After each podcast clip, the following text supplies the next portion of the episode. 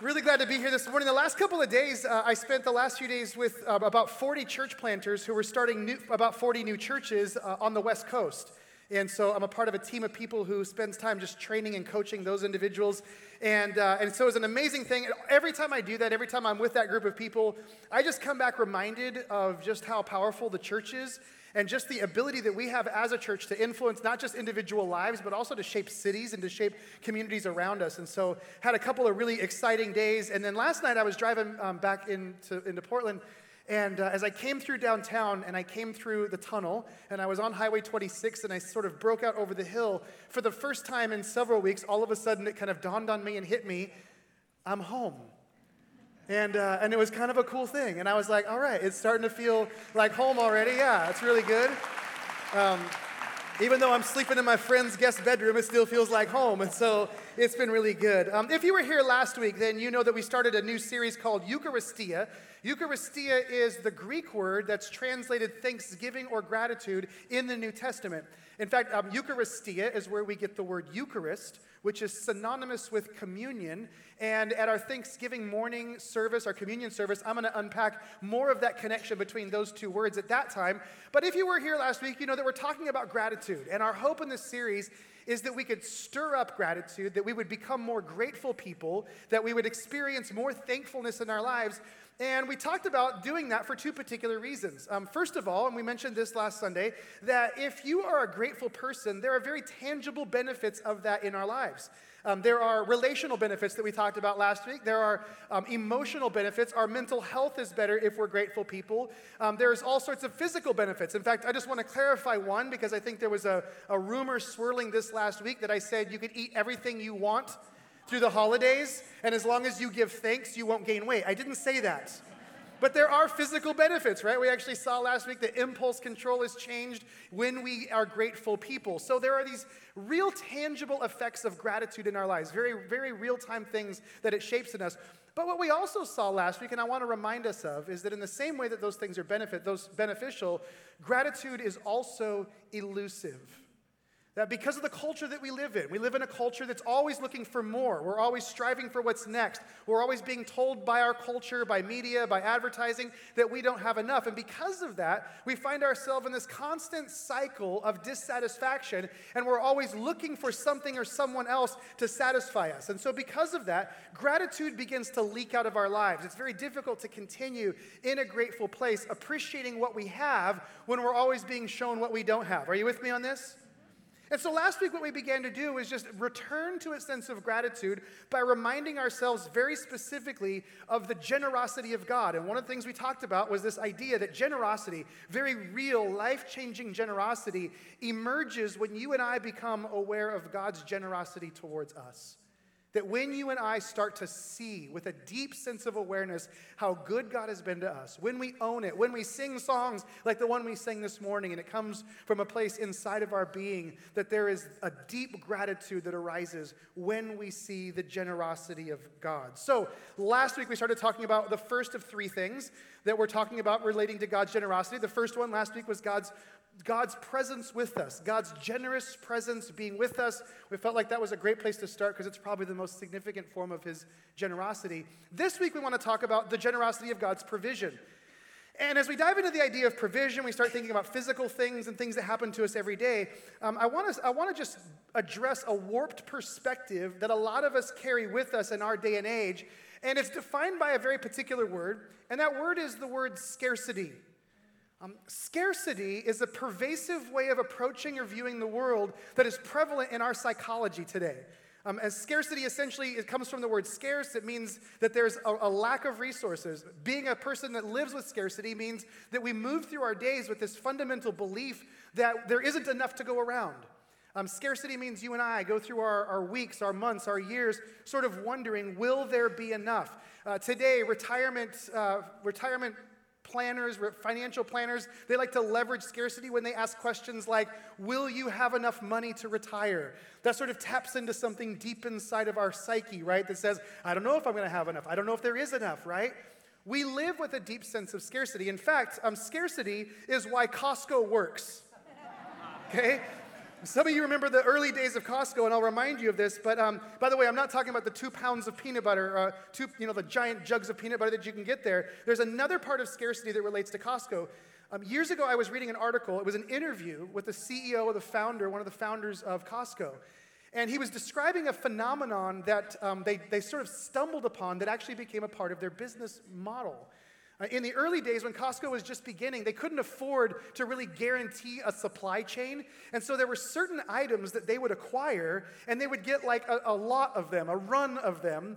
And then there was no guarantee that they would ever get them again. And so they would put these things in their store, and people would come in for the giant jug of peanut butter or, you know, marshmallow filling or whatever it is that we need in giant quantities. And they would see these items that they had gotten for a short period of time and they would buy them. And then they'd tell their friends about them, and their friends would go to get them, and they'd be gone. Anyone remember these days? Like the purple kayak, right? There's like the purple kayak, and it, everybody needed the purple kayak. And so they go in, and then they're gone, and you don't know, are they ever going to return again? Now, they did this by accident, but what happened was this reputation started to stir, and people began to see things in Costco, and then they would tell their friends, you better get there quick, or it's going to be gone. So, they organized the stores around this. And now, to this day, the perimeter of the store in Costco has all of those staples that keep you coming back, like 1,900 rolls of toilet paper, you know, because, like, who can store all this stuff, by the way? You got a storage shed for your Costco supplies. But then in the middle of the store, they put those things that you're just not sure are they going to be back next time? And they generated our interest and our loyalty by leveraging our belief in scarcity. In fact, the, the owner, the CEO of, of, of Costco said in that interview, he said, We leverage scarcity as a business model. Interesting, isn't it? So, scarcity, this idea that we are always thinking there's not enough, actually leads to another phenomenon, actually leads to another word that none of us ever want to be used in description of us. In fact, when I give you this word in just a moment and you hear it, you're going to say, I hope nobody ever calls me this. And that is the word ungrateful. Scarcity eventually leads to a lack of gratitude because we don't think we have enough, and because of that, we become ungrateful people. Now, um, adults don't ever look at each other and say, You're ungrateful. We've learned to not do that. Hopefully, hopefully as an adult, you've learned to not do that. Don't call other adults ungrateful. Um, but adults do call their children ungrateful from time to time. Am I right? In fact, you know what kind of parents call their children ungrateful? The kind of parents who still have not realized that they were ungrateful to their parents, right? I remember years ago, uh, several years ago, I was uh, at work one day and I got a phone call from Sherry and she said, Hey, um, I'm going to need you to come home if you can. And I, I was in the middle of a really busy day and I said, uh, You know, I got a few things going. What's going on? And she said, Well, um, and I'm just going to let my, my daughter remain nameless. Um, she said, Your, uh, your, your daughter uh, drove the car through the garage door. And uh, and so we might need you to come home. In fact, not only did she drive it to the garage door, the, I, I, get home, and inside my garage, at that time I had a 1950 Ford F1 truck that I was actually selling later that day. And so, um, fortunately, the door didn't hit it, but it's stuck inside the garage, so I can't sell the thing. The garage door is on the other car. Everything's just kind of a mangled mess. And, uh, and so I'm just like, what in the world are we going to do? So I go inside the house, and I, I did what every adult does I called my dad, right? Like, my dad lives a few blocks away, and I thought, you know, I'm going to call my dad, and, and he'll know what to do. He'll at least have some ideas. Maybe he can come over and help me. So I called up and I said, Dad, um, Morgan drove the car through drove the car through the garage door, and uh, and and I, it's stuck now, and I got someone coming to look at the other truck, and I just I start to explain, and I pause, and my dad starts laughing laughing, like laughing, laughing, like he's enjoying this. And I'm like, Dad, this is serious. And he goes, No, I've been waiting for this day. And I said, What do you mean? He goes, After all the pain and suffering you put me through with your brothers and cars and all the different things, he goes, I'm just so grateful it's finally happening to you. He was dead serious. He was into revenge in this moment and he didn't come over to help me. I just like, you know, stared at the door a little bit longer. So, so there's this moment for all of us when suddenly we can become aware that there were certain privileges we had and we didn't realize we had them, right? Ingratitude, a lack of gratitude is actually something that can exist in many of us. But at the same time, I don't think any of us want to be characterized by it. In fact, uh, pastor and theologian Tim Keller says this. He says, Ingratitude is a fundamental rather than superficial sin. It is part and parcel of pride and self centeredness, a deep denial of how dependent we are on God and one another. If we aren't thankful, listen to this. If we aren't thankful, it's because we don't think we owe anyone anything. That one stings just a little bit, doesn't it? So, because none of us want to be described as ungrateful, I want you to open your Bible to the Gospel of Luke. We're going to be looking at chapter 17. So, Luke's in the New Testament. If you're grabbing one of the Pew Bibles this morning, you go a little more than halfway through it. You'll find the New Testament. You'll find the Gospel of Luke. We're in chapter 17. If you don't have a Bible with you, if it's not on your iPad or your phone, the words are going to be on the screen as well, and you can follow along there. But I want to unpack a story that I think is going to stir up some gratitude inside of us. I think it's going to make us truly grateful people. Here's what's interesting about this. As I was mulling this over this week and spending time studying it and just meditating on it, um, I came to the realization that this has been a pretty unpopular passage, and I don't know that it's been taught on very much. In fact, I, I, I couldn't think of any single time in the last 25 years when I've ever taught this particular passage out of the book of Luke, and yet at the same time, it holds remarkable influence on people like us in a culture like ours today. And so I just want you to tune in and listen to this and follow along with me as I begin reading in verse 11. It says this. It says, Now on his way to Jerusalem, Jesus traveled along the border between Samaria and Galilee and he was going into a village.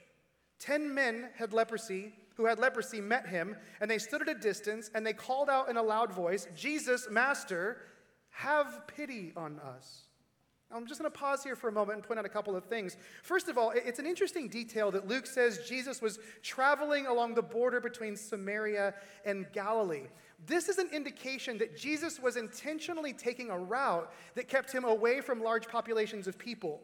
Jesus was taking a route that allowed him to avoid the crowds. This border area was an area that was a little bit more wilderness, it was a little more primitive, and there wouldn't be people there that he would have to interact with. So wherever Jesus was going, uh, he didn't. He, he wanted to get there quickly, or Jesus maybe was an introvert, just needed a break. Introverts, you know what I'm talking about, right?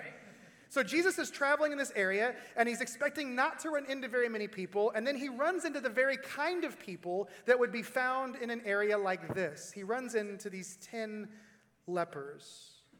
Now, let me just explain something. If you're not familiar with uh, ancient Eastern culture, I just want to unpack the significance of what's happening here. Leprosy is a dreaded disease at any point in history, but specifically during this time. It was believed by these people that it was highly, highly contagious. So anyone that contracted leprosy, even if you got like some sort of other skin disorder and it resembled leprosy, you were immediately an outcast.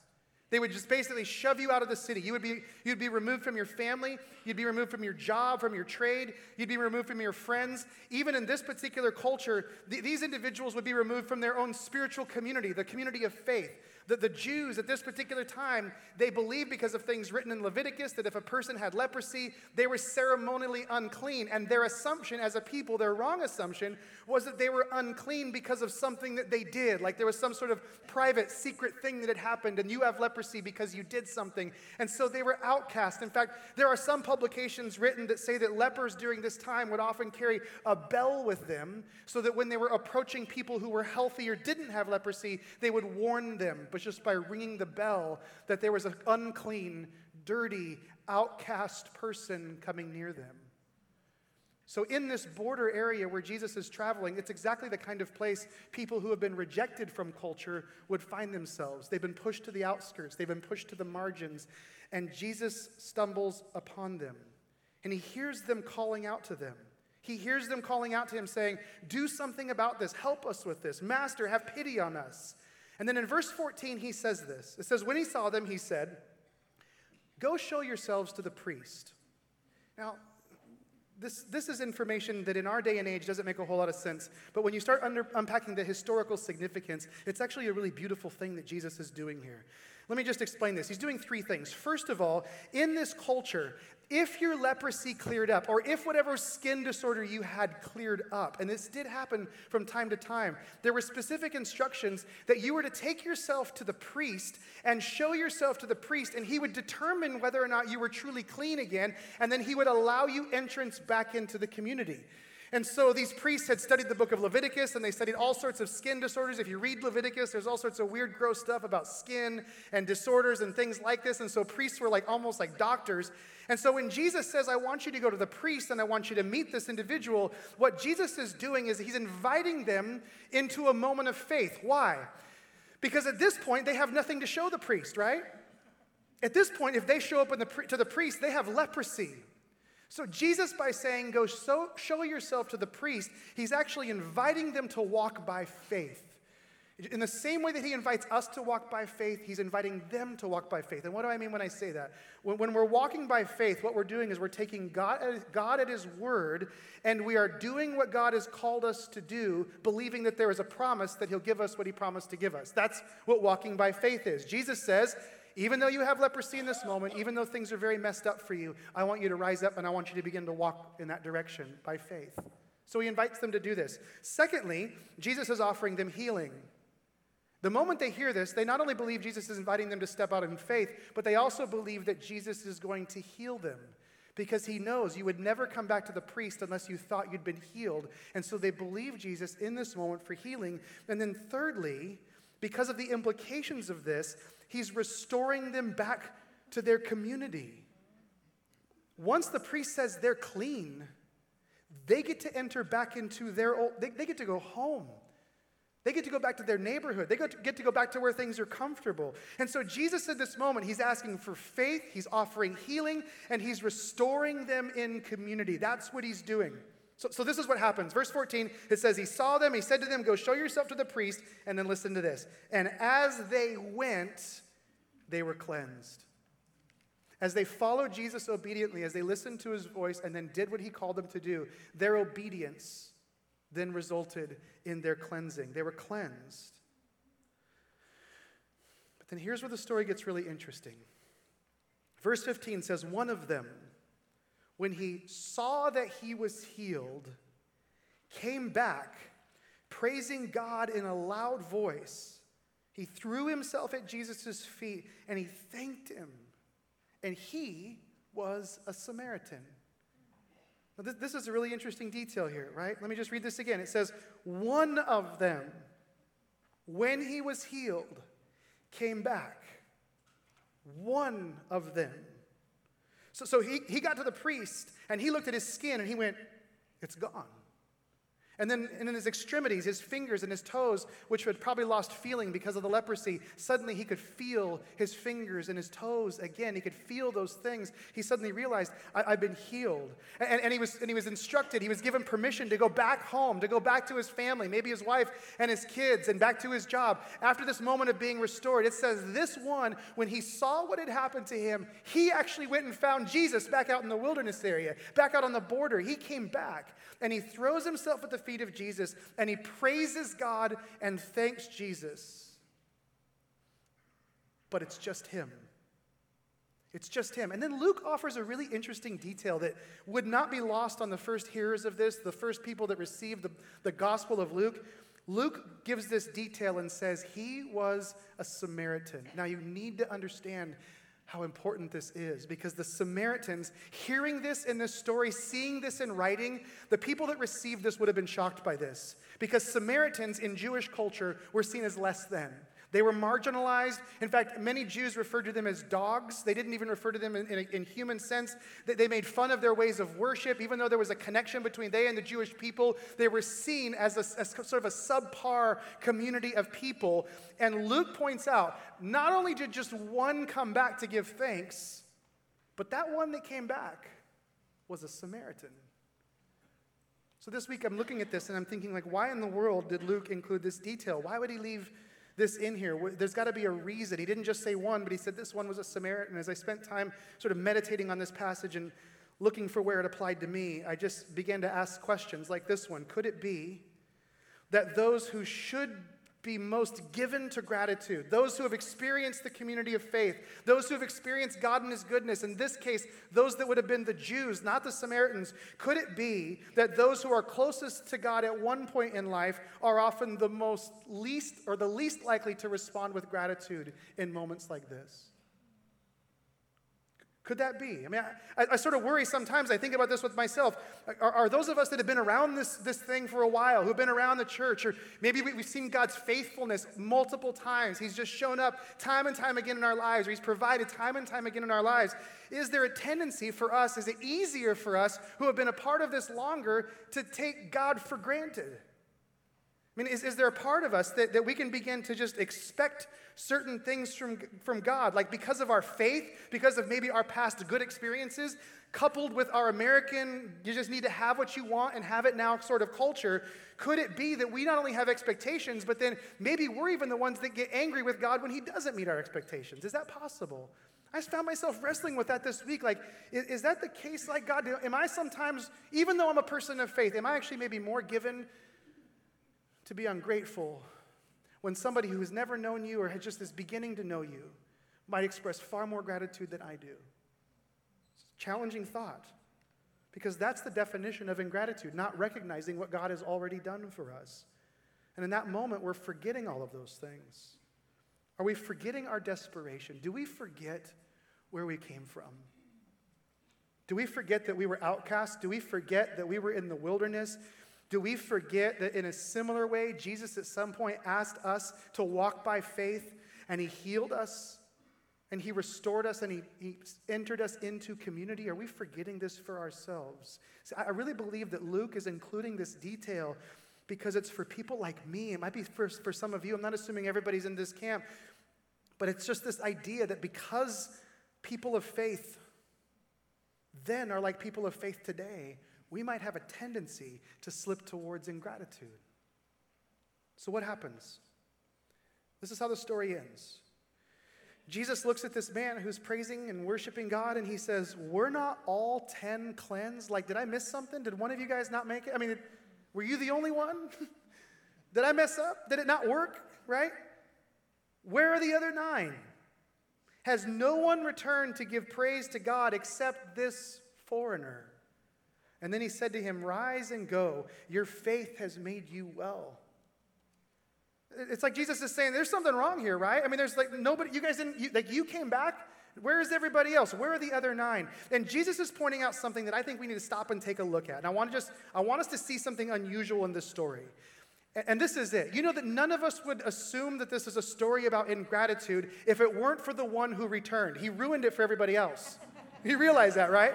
Because everybody else in the story does what everybody else does in almost every other story of Jesus working, right? I mean, time and time again, you read the Gospels and people get healed from their blindness, they're, they're healed from some sort of other ailment that they have. And what we read is that they just sort of go back into their life. They just enter back in. They run back to their homes, back to their communities. They announce to people what Jesus did, but very rarely do we ever see people coming back to Jesus and thanking him. So this guy, thank you very much, ruined it for the rest of them, right? But can you blame these individuals, these other nine individuals, can you blame them for not coming back? I mean, think about it for a moment. Just identify with it. They were, they were living a life that failed to meet their expectations, to say the least, right? I mean, they, they've been isolated. They probably haven't been hugged or touched by another human being. They've not seen their families. They haven't sat with their kids on the lap and, and, and read them a story. They haven't had any of these experiences. And, and then suddenly they get healed. They go to the priest, and the priest looks at them and goes, you're good. I don't blame them for running out of the temple back into their neighborhood. Because if it were me, I would have probably done the same thing. I just would have run back and saying, like, this is amazing. I get to go back, right? But meanwhile, Jesus is saying, weren't there 10? Where are the other nine? And I think his question reveals something that we need to hear in our culture today, especially as it relates to gratitude. I think there's a connection that gets lost here. I think there's a loop that doesn't get closed here in this text. And Jesus is revealing the importance of expressing our gratitude, not just feeling gratitude, but actually expressing our gratitude. Because a lot of us, we, have forgotten where we've come from. A lot of us have forgotten what it was like back then. A lot of us have, have lost track of, of what we've actually received from God and what it is we think we have worked for. Many of us live in a place today where we go, well, I've kind of earned this. I've kind of worked for this. I've, I've dedicated this. I've, I've, I've done all of these different things. But let me, just, let me just ask you a question. If this story were a story about us and you were one of the characters in the story, which one are you? You're not Jesus, by the way. In this particular place, you're not Jesus, right? I mean, you look at the story, where do we fall in our culture? Well, where do we fall as human beings? We're the lepers. We're the lepers, aren't we? I mean, this, this very physical, very real representation is actually also a metaphor of the spiritual reality that many of us in this room have walked through ourselves, right? We were outcasts. We were separated from the life that God had created us for. We were pushed to the margins and we were desperate. And there was no way that we could ever do anything about our condition. We were helpless to this, right? And then Jesus, he invites us to walk by faith, and we do. And when we walk in faith, we get healed and we get restored and we get renewed and we enter into community and we find purpose and meaning in our life. And then at some point, because of all the times that God has been faithful, because of the cultural blueprint that's been laid over our lives, for all of these different reasons, we come to expect certain things to go a certain way, and we forget where we came from. Weren't there 10, Jesus says? Where are the other nine? I love this quote. G.K. Chesterton says this. He says, When it comes to life, the critical thing is whether you take things for granted or take them for, with gratitude. I want to take things with gratitude. Amen? Amen. right? It's a pretty critical thing. I don't think I want to be one of the nine. Anyone else with me on this? I think I want to be the one. Like, I'd rather be that guy right there with Jesus going, Where's everybody else? I don't know. I don't know, Jesus. I'm here with you. I came back, right? That's who I want to be. Dietrich Bonhoeffer said this. He said, It is only with gratitude that life becomes rich love that, right? Because our culture says life becomes rich when you are rich. But Jesus says, no, no, no. Life becomes rich when you are grateful, when you express gratitude. I want us to live rich lives. Amen? Anybody else want to experience this kind of richness? Right. So, so, so here's, here's what I assume, and this isn't in the text, but here's what I assume. I assume that if somehow we could go back in time and we could get into this text and we could track down those other nine individuals. We could go find them, and they're in their, their shop working, or they're with their kids hanging out, they're at a family barbecue. If we could find the other nine, and we could just look them in the eyes and say, hey, wait a second. You didn't go back and thank Jesus. Are you not grateful for what happened? Are you not grateful for what he did? This is my guess. I'm going to give them benefit of the doubt. My guess is they would say, Are you kidding me? I'm so grateful. I'm grateful. Why would you say I'm not grateful? Like, I got my life back and my family and my job and, uh, you know, just community. All of it was delivered back to me. Of course, I'm grateful.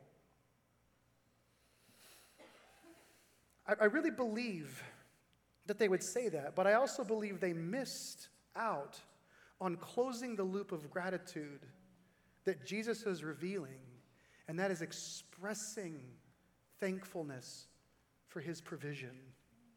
They missed out on the opportunity to express this. So, so today I want to close the service by us doing something a little bit different. And uh, I told the last service, I said, I feel like I can try new stuff because you can't fire me yet. right? I mean, there's like a, a, honeymoon period we got going right now. So I want to do something a little bit different. And, um, and, and I want us to close by just taking some time to be grateful for some various ways that God has provided for us. Um, you know, when we say thank you, it requires something of us. In order for me to say thank you to another person, it means I'm acknowledging that you did something that I, I didn't do for myself. I, I'm acknowledging a humility. There's a submission that whenever we say thank you to somebody and we receive from them, there is a sort of a reordering in our lives. Are you with me on this? And I want us to take some time today, and I want us just to be thankful. I want to say thank you and express gratitude for some basic things. And so I'm going to talk about them, and then I'm going to give us an opportunity in this moment just to pause and express genuine gratitude to God. That way, if we don't do it the rest of the week, we can at least check the box and say we did it here, right? but I mean that. I don't want us to walk out of here and say, well, we talked about gratitude, but we actually didn't enter into that space. So I want us to enter into it. So here's a few things to be grateful for. First of all, that God provides our basic needs. God provides our basic needs, which I have to remind myself all the time there's a difference between my wants and my needs, right? In fact, my kids over the years, they come to me, and this is a line that only a dad can deliver. When kids say something like, Hey, dad, I need, and they explain what they need, I oftentimes will say something like, Need? Right? There's just, that's all you have to say as a dad need. And then they say, want. This doesn't say that God provides all of our wants, but doesn't God provide all of our needs? He provides our needs. In fact, oftentimes the Bible uses agricultural references or imagery to describe God's provision, like rains that fall predictably on crops, like sunshine that, that shines on fields of flowers. There is this predictability and consistency of God's provision. God has provided your basic needs. I, so far, I haven't seen anybody in any service that didn't come with clothes on their back today. Thankfully, by the way. but we all have clothes, right? We all made it here today. Basic needs have been met. And so, would you just sort of maybe drop your head for a moment, just take a moment, and will you pause and just thank God for meeting your basic needs? Just acknowledge, say, God, you've met some of my most fundamental needs. I just thank you.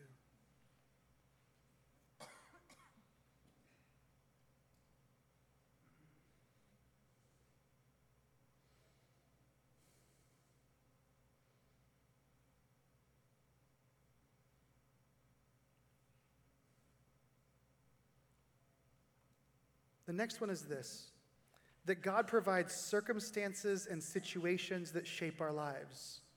Uh, I was talking to a friend this week, and he was describing a Saturday that he had where he had very specific plans for his Saturday. And almost immediately in the morning, uh, there was a wrench thrown in him, and his entire day was different.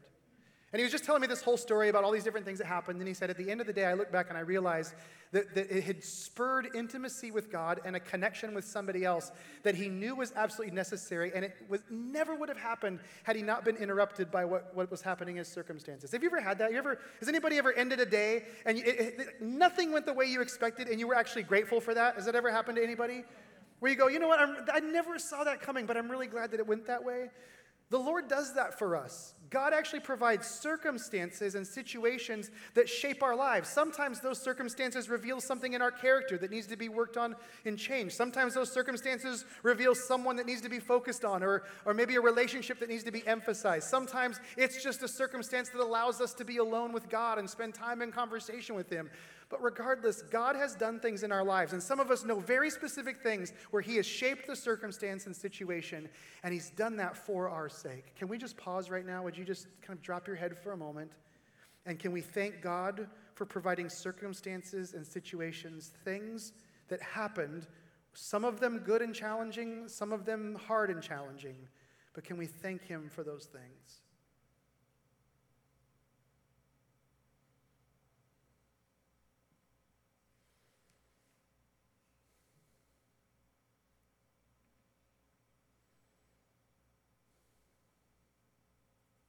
The next one is this that God provides people who intersect with our lives in critical moments. Uh, when, when I was like a freshman or a sophomore in college, there's this individual that met, met me. His name was Brad, ironically, so Brad and Brad. And, uh, and, and, and I met him, and he had become a Jesus follower not much before the moment that we met. And um, or the time that we met. And when he saw me, he's this like entrepreneurial guy. He saw some things in me that reminded him of himself. And so he came to me and he said one day, he said, you know, would you like to meet me for coffee? I'd like to meet with you for coffee every Tuesday morning at 5.30. And uh, as, as like a college freshman, sophomore, there was this thing inside of me that I was just like, no, I don't want to meet anyone at 5:30 in the morning, right? Like nobody wants to do this. And for some reason, out of my mouth, I just said, "Yeah, that'd be great," you know. And then, like the, the first time it happened, I was like, "What was I thinking? Why did I do this?" But for the next year and a half or so, I met with his name was Brad. I met with him at this little specific coffee shop. We met there together, and he would just tell me story after story and give me these little pieces of advice. And for whatever reason, the way he told a story or the way he used an example, it was like the thing that would penetrate my thick skull and show me how I needed to change.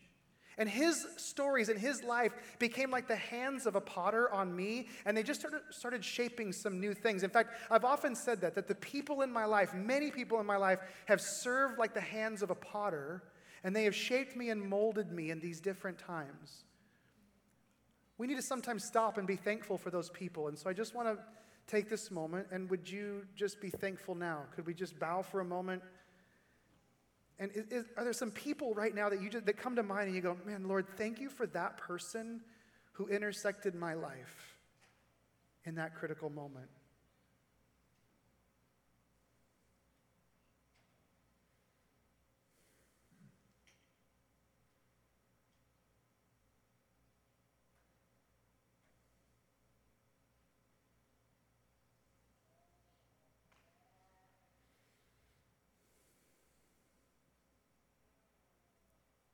And then these last two are deeply connected with each other. In fact, they're, they're essentially the same idea. that God provides rest and relief from our striving and our earning. I don't know if anybody else feels this way, but um, we live in a world that's constantly asking us to work harder and harder. Anyone else noticing this? More hours, longer hours, more expectations, more paperwork to fill out. Like everything's just getting, just seems to be pressing us. Uh, for, a, for a small season of my life, I worked a job. I was a financial advisor, and I had 100% commission income. Anybody else ever had a 100% commission job? I, I feel for you because there's a striving, there's an earning, there's this thing inside of us that you just, you have to keep moving, have to keep going, have to be doing these things. Jesus is delivering us from striving and earning all the time. In fact, there's one particular passage I love, and I go to this all the time when I sort of feel like, you know, there's like, what are we going to do and how are we going to make it? And you just have those provision questions. And in the Sermon on the Mount, Jesus was speaking and he said this, and just listen as I, as I read it. He says, Therefore I tell you, and just receive this this morning. He says, Do not worry about your life, what you will eat or drink, or about your body, what you will wear. Is not life more than food, and the body more than clothes? Look at the birds of the air. They do not sow or reap or store away in barns, and yet your heavenly Father feeds them. Are you not much more valuable than they? Can any one of you, by worrying, add a single hour to your life? And why do you worry about clothes? See how the flowers of the field grow? They don't labor or spin, and yet I tell you that not even Solomon in all his splendor was dressed like one of these. If that's how God clothes the grass of the field, which is here today and tomorrow thrown into the fire, will he not much more clothe you, you of little faith? So don't worry, saying, What shall we eat, or what shall we drink, or what shall we wear? For the pagans run after all these things, and your heavenly Father knows that you need them. But seek first his kingdom and his righteousness and these things will be given to you as well. There's something powerful about hearing God's faithful provision. Isn't there something about that? Like, just hearing that. He sees us, He's providing for us, and He's, he's delivering us from the striving. In fact, this is the final thing I just want to remind us of. And, and, and I want us to be grateful. And this is going to be sound really strange, but I want us to be grateful for the gospel. Because the gospel is God's ultimate provision for us in that it liberates us from the bondage of believing that we are our sole provider. The gospel tells a story about us. It tells a story about our lives that says you are not having to strive or earn ever again. That's the beauty of the gospel. When we think about the gospel in these terms, when we realize that we were so broken that somebody had to die for us, and yet we are so loved that somebody actually did, that changes us. When we realize what has been done for us, that changes us. And so the gospel is the most fundamental, basic stimulus for gratitude because the gospel demands that we admit, you know what, I couldn't have done this on my own. I was in the wilderness. I was out there wandering. I, I, wasn't living the life I was created for. And yet somebody did something on my behalf that I never could have done to draw me into this particular place. The gospel tells you and I, you didn't get what you deserved. Thankfully, because God came through and gave you far beyond what you ever expected. That's what the gospel says to us. There is no earning, there is no deserving, just provision in the gospel. Amen? So I want to just close by us thanking God for the reality of the gospel and the umbrella of peace that it puts over our lives. So would you just stand with me?